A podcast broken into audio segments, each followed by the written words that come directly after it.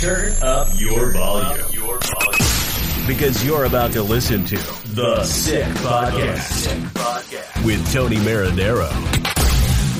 Sports entertainment like no other. It's going to be sick. Brought to you by Essentia, the world's only natural memory foam mattress. Beyond organic sleep. Marinaro, the sick podcast. And at the time of this recording, Thursday night, we still don't know who the Montreal Canadiens are going to play. Is it going to be the Colorado Avalanche or is it going to be the Vegas Golden Knights? Anyway, it doesn't matter. Sasa la coupe. Eric Engels of Sportsnet. How are you? I'm doing good, Tony. This is uh, kind of a rare thing. I don't think we've been on the air together for at least a dozen years. So this is fun. We have talked before, but you're right. We haven't been on the air together in over a decade for sure. Welcome to the Sick Podcast, and what I'm hoping will be uh, one of several appearances by you, because obviously I appreciate your work. Because if I didn't, you wouldn't have received the invite. So thank you for accepting.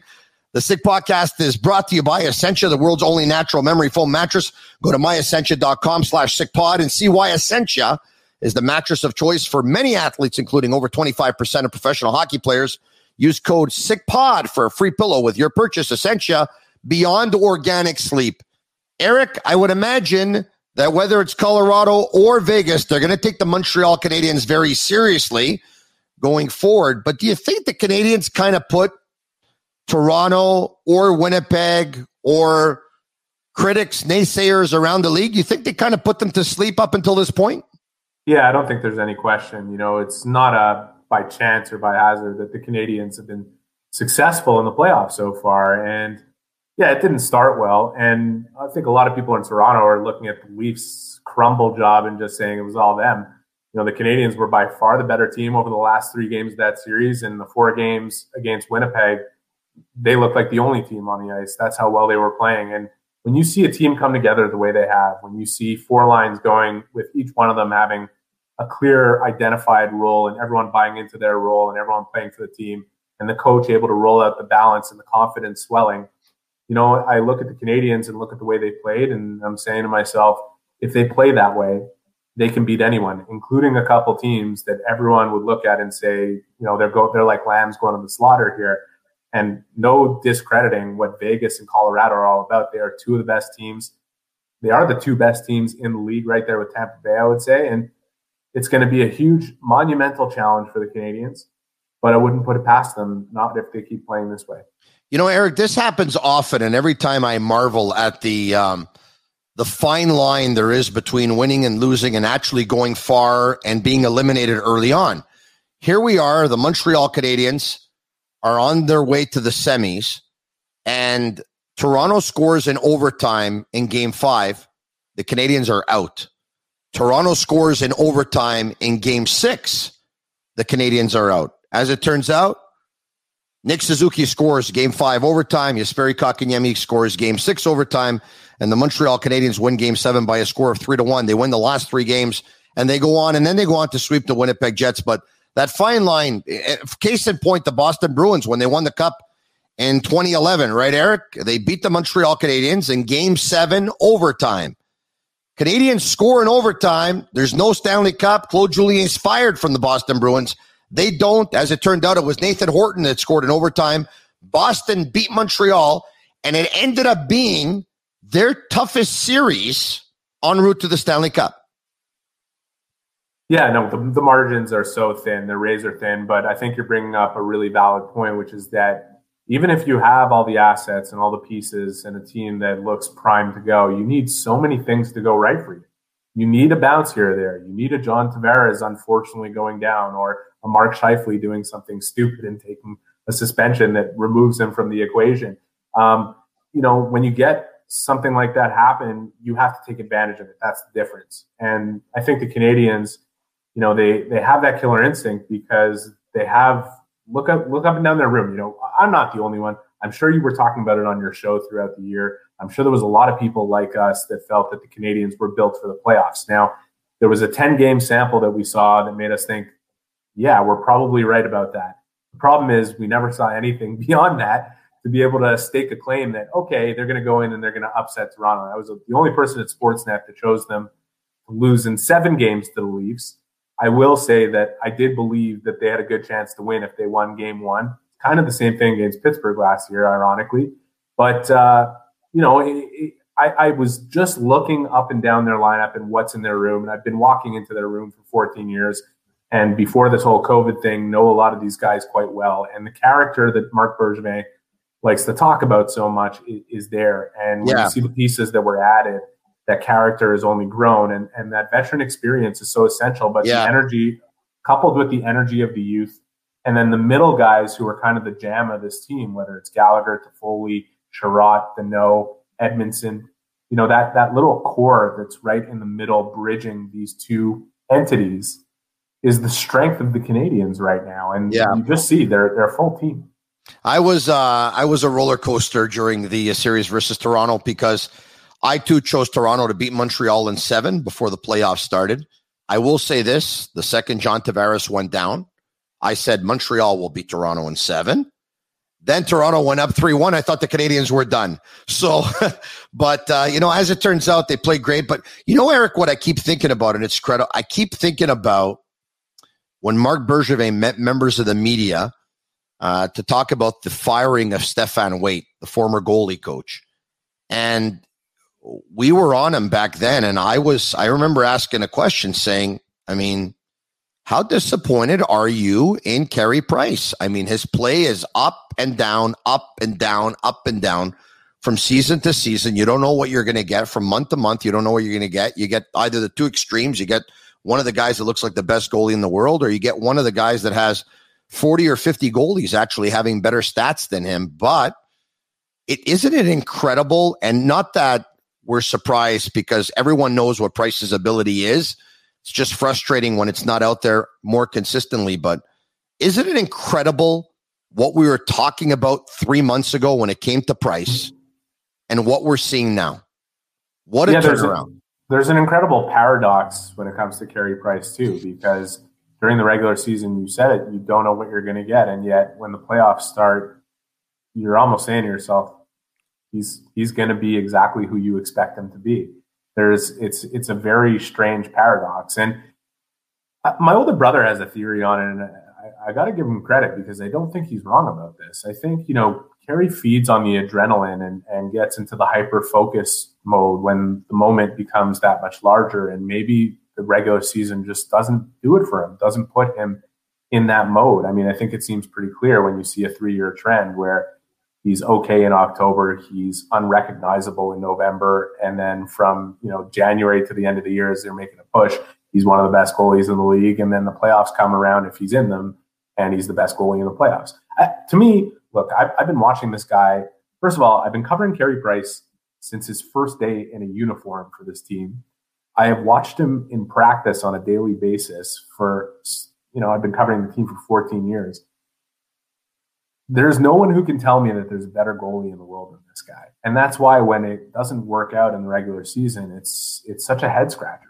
You just you can't understand it because when you watch him do what he does in practice, I, I, if the fans had the access that we do, to see that so few of them would doubt what his competitive spirit is, what he's capable of doing, what he's what what, what he actually is. Because I don't think there's a better goalie in the world. And personally, having been exposed to that side of it and been around him and gotten to know him about as well as you can get to know him and how guarded he is, like I've I've in my life have never seen a better goaltender. Like I, I, I love Dominik Hasek. I know about Ken Dryden. I, I watched Patrick Roy hit my entire childhood. The the toolbox that Carey Price has on top of what he has upstairs up here, I've never seen a goalie that's as good.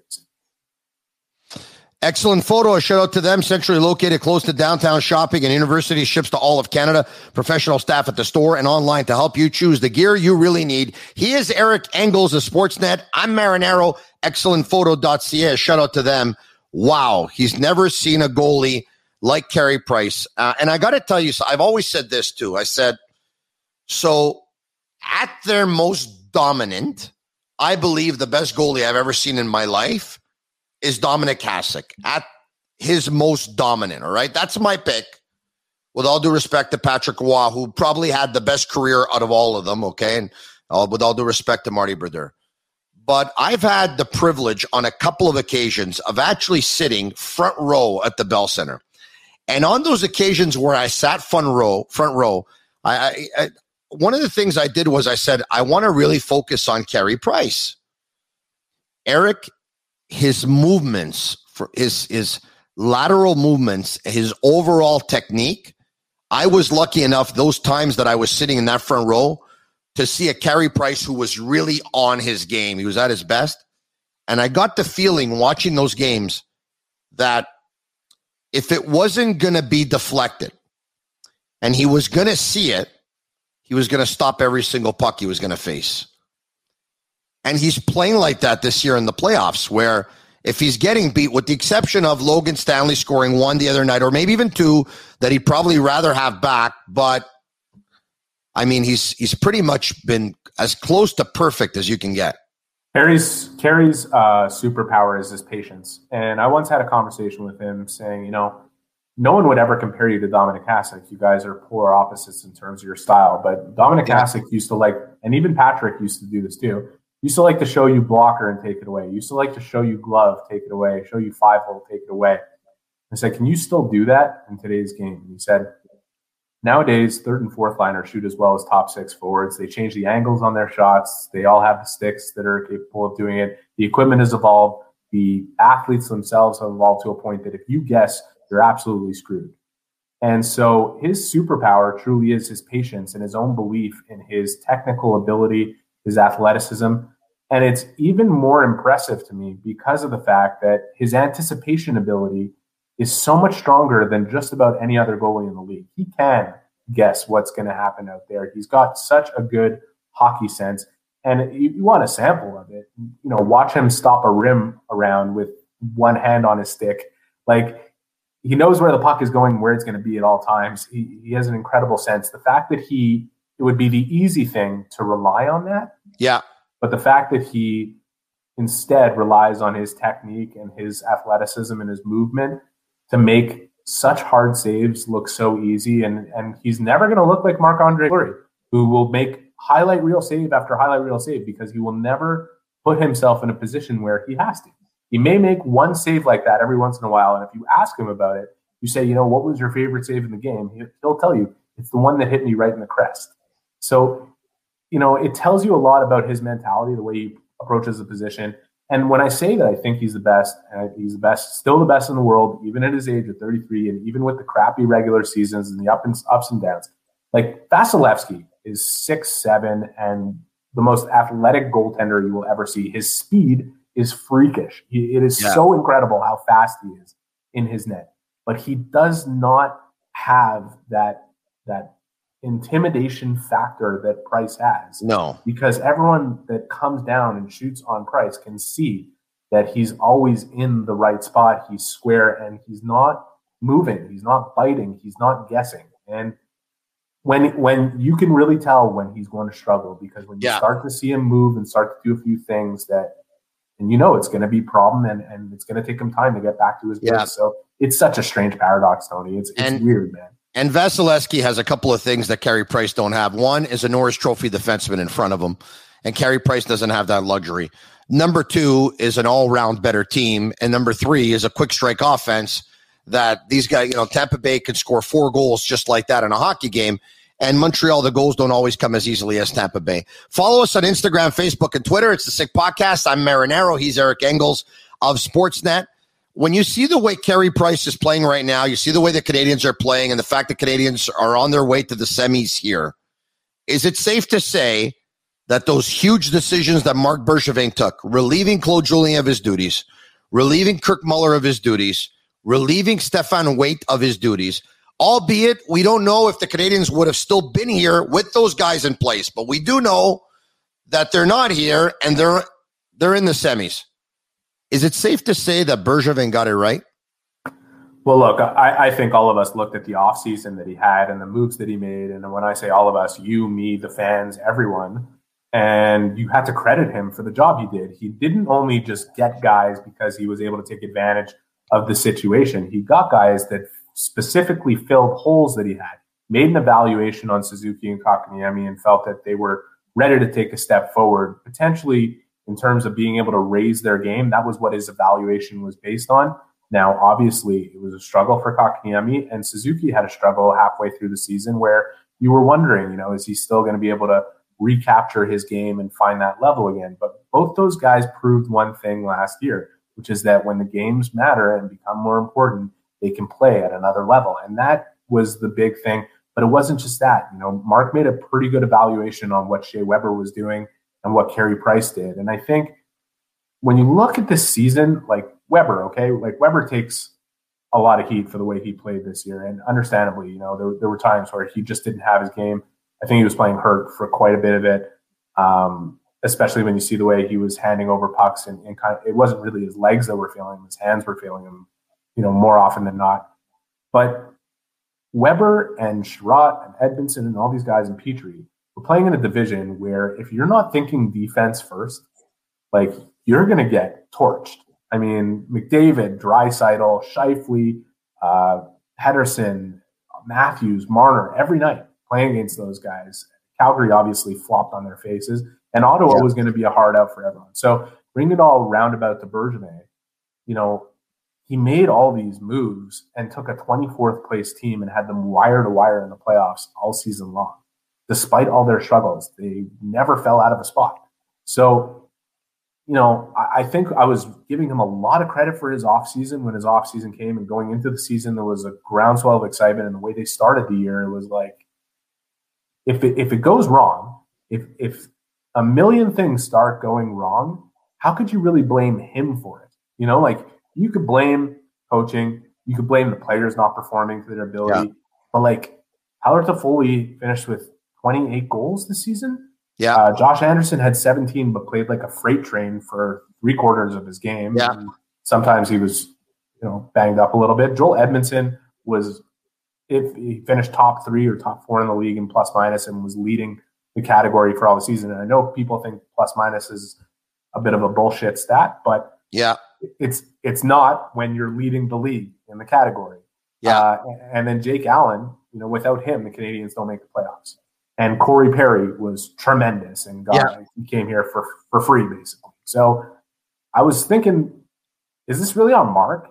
If it doesn't go the way it's supposed to go, I mean, he he did all the things he could have done to a 24th place team and brought them to here. And he felt they were built for the playoffs. I felt they yeah. were built for the playoffs.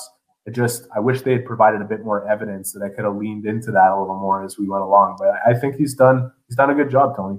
Eric, you know, I'm going to say this before the playoffs started, uh, right here on the Sick Podcast, I went on a little bit of a rant, and it was actually picked up and, and put out there on social media by Paul Wilson, VP of Media Relations for the Montreal Canadiens, where I said that you say whatever you want, but I thought that this was a year that Marc Bergevin did absolutely everything in his powers to put the Canadians in a position to succeed. And for the first time, I was, or, you know, maybe not the first time, but I was really going to lay off the GM and, and I was putting it all on the players. And I was saying, you know what? And I was taking it away from Dominique Ducharme and I was taking it away from Marc Bergevin. I was saying, now it's up to the players. The players have to go out there and perform. And not a lot of people agreed with me. Some did and some didn't. But now you take a look at the team and the results. And I think I was right to say, you know what? Bergevin did a good job. And, and, you know, a lot of people take issue if I say that about Bergevin, that he's done a good job because they still can't forget the first six years and some of the shortcomings, and they still can't forget the fact that Canadians didn't win the Stanley Cup in in great year seven or year eight either, right? But I've said this before, and I'll say it again. I believe in the last three years, dating back to when they traded Galchenyuk for Domi, from that moment to present day, the job that Marc Bergevin has done is that of a top three GM in hockey for that three year window. And I wouldn't have a problem if you'd put him at one or two. So, so we're in year nine, right? We're in year nine, and I believe, I believe, I pardon me if I can just finish. I believe yeah. that he was learning on the job, even though he had a plethora of experience, but none as a general manager, and it's not an easy thing in Montreal. I believe he went through some growing pains, but in the last three years, he's become a very, very good GM. Your thoughts? First five years, he almost did nothing wrong. Like you couldn't find one thing he did that was not a good move. For a year and a half in between, he made a lot of the wrong ones. And, you know, his ego got in the way of certain decisions and certain negotiations. A uh, couple of bad talent evaluation moments that were kind of off kilter that you scratch your head at, specifically going to the 2017 playoffs and, and the trade deadline and everything that happened around there. Um, the offseason that followed that was terrible, uh, admittedly terrible. And Marc admitted himself that he overestimated what he thought he had done and underestimated what the losses would mean in terms of Radulov and Markov and what he was willing to do. And from the minute that he got an opportunity to reset, that Geoff Molson ex- extended that opportunity to him. The Canadians have stocked up one of the consensus top five prospect pools in hockey. They have drafted the only team that's drafted more players than them, I believe, is the Detroit Red Wings. Um, and they have put together a team that not only is competing right now with all the veterans that they have in the culture that they've turned around here. Uh, like I have so much respect for Shea Weber. Honestly, I, I, know why Marc gushes about him. I've gotten to know him really, really well, and he's just he's he's just an unbelievable guy. It's all the things that people say about Shea Weber in praise of him. Uh, you cannot possibly undersell him. He's he's such a huge part of what this is. But you look at the individual trades and everything that's happened since and look at the position the Canadians are in. They're competing right now, and look at what their future is. You know that there is a lot of good players on their way. There are players that have arrived right now that are already making an impact, and all the draft picks are in the kitty. Like, you know, you will be proven right. Um, I will be proven right too. Uh, Toronto fans wanted to dunk on me because after 10 games, I said, think about how many things would have to go wrong for Marc Bergevin to not be unanimously considered GM of the year by his by his peers. And so many things went wrong that were out of his control and not his fault, which was my point in saying that. I was exaggerating a little bit, but Toronto fans were dunking on me during the Toronto series. And I would put money down right now that Marc Bergevin will 100% be a finalist for GM of the year.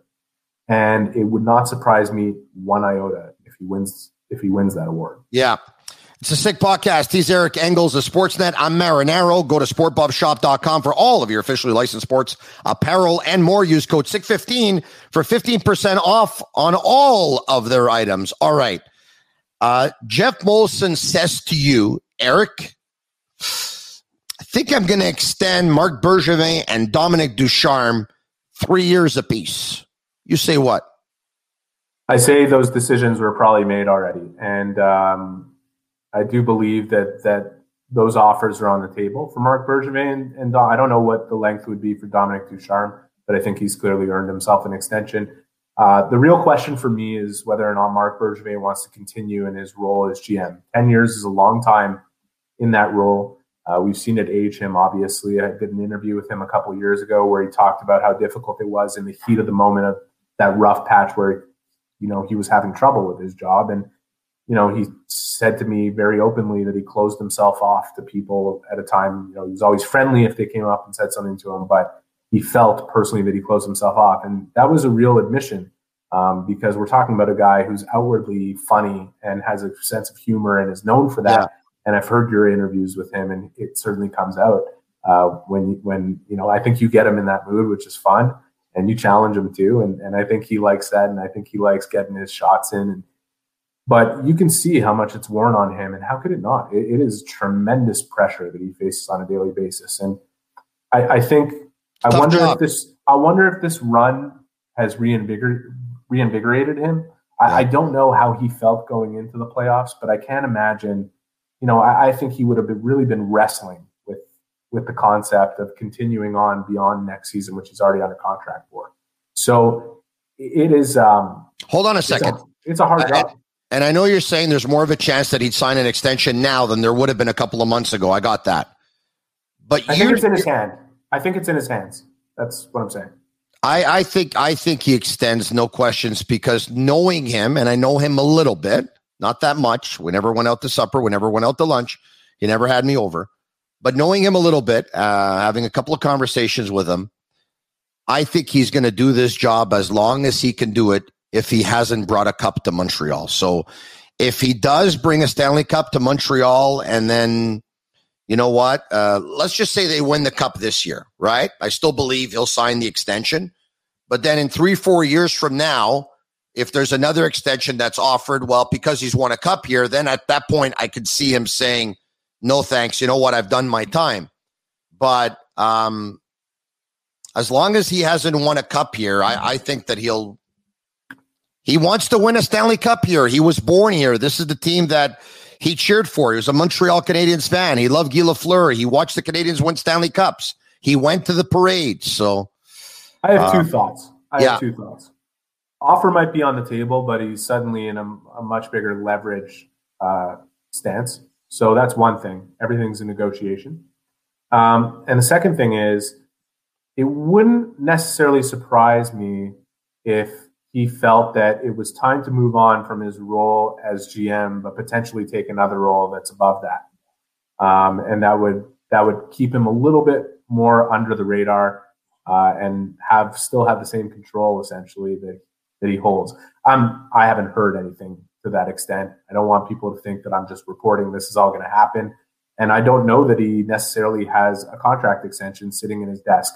But I do believe those conversations have been had. And I do believe that his future is very much in his own hands. And he's got a lot to contemplate and think about. But one thing that people should consider is that everything is a negotiation, and negotiations are about leverage. And right now, um, as the Canadians continue on this run, the leverage is very much falling in his favor.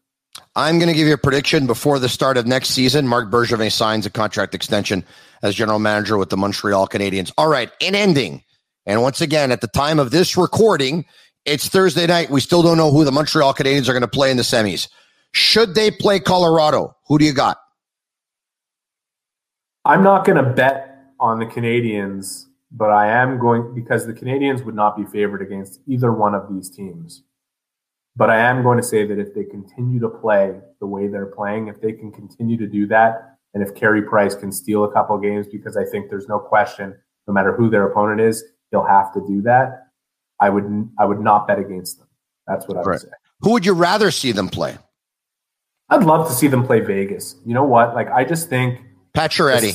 I Pacioretty is interesting. Suzuki, the storyline for sure. But yeah. I just think the styles of both teams, the physicality, the speed, uh, the energy, the the team togetherness of Vegas, and the same kind of dynamic with Montreal. I think it would be a great series. And Price versus Fleury is the goaltending battle it's something that I can wrap my hands around a little more. Now, if the Avalanche were the Quebec Nordiques still, I think my answer would be pretty easy. But and and I think the Avalanche it would be a great series too. But I, I really think that Vegas Montreal would just be unbelievable. You going to join me again going forward? Absolutely, sure. Thank you. We'll do it live from the parade. You just send me the mattress, all right? all right. Thanks. Appreciate it. Eric Engels, thank you very much, my friend. All right, there you have it. There's Eric Engels of Sportsnet and Sportsnet.ca. All right, it's now time to make a little bit of money. Money, money, money, money, money. Money, money, money, money, money, money, money money. It's time for Sick Picks, brought to you by MyBookie. And you can place your bets on MyBookie. Go to mybookie.ag slash the sick podcast and use code sickpicks for a 50% deposit bonus. Bet, win, get paid. He's my buddy Cash. You can follow him and run my bets. Cash, make me some. What's up, Tony? What's up, guys? Coming off a tough loss last night, guys. We set on Nikola Jokic over 29 and a half points. That was an easy winner. He had 24 points at the end of the third quarter. Unfortunately, Denver was down 30 points didn't see the didn't see the court for the rest of the game. He would have finished at 35 to my estimation. I'm bouncing back heavy, guys. I'm giving you guys two picks. First pick, Lightning and the Islanders, game one. Give me the Lightning regulation time win. You're going to be able to get it minus 110 odds. It's a great, great bet, great odds. The Lightning are automatic on the power play right now, guys. Uh, if the Islanders draw any penalties, which I know is not likely, they're a pretty disciplined team, but if they do, the Lightning will score. Give me the Lightning game one, guys. Give me them on the power play. Give me them in regulation. I don't see this one going overtime. Uh, minus 110 against a solid payout. Bet number two, Atlanta Hawks, Philadelphia 76ers game two, guys. Embiid has been putting on a massacre. He's been putting on a show on these guys. 40, 40 41 points, 39 points. Uh, the over is at 32 and a half, guys. This is like stealing candy from a baby. Take this bet, put a big bet on Embiid. I want you guys to, to lay heavy on this. I'm going big on this bet tomorrow, guys. The Hawks don't have anybody to stop him. Clint Capela isn't a good matchup for him. He's going to put up another 40. I just don't see anything changing, guys. Get to the window, get these tickets booked. Let's get this cash. Thank you, Cash. And we'll end it with this. Sent la coupe, baby. Sent la coupe. Sent la coupe, baby. Let's go. Let's go. Ta ta ta ta ta ta. Ta ta ta. Da-na-na. Da-na. I'm Marinaro, The Sick Podcast. Follow us on Instagram, Facebook, and Twitter at The Sick Podcast until we do it again next time. Ciao. Take it easy.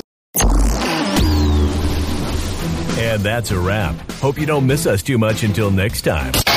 Follow the Sick Podcast on YouTube, Instagram, Facebook, Google Play, and Apple Podcasts. The Sick Podcast is brought to you by Essentia, the world's only natural memory foam mattress. Beyond organic sleep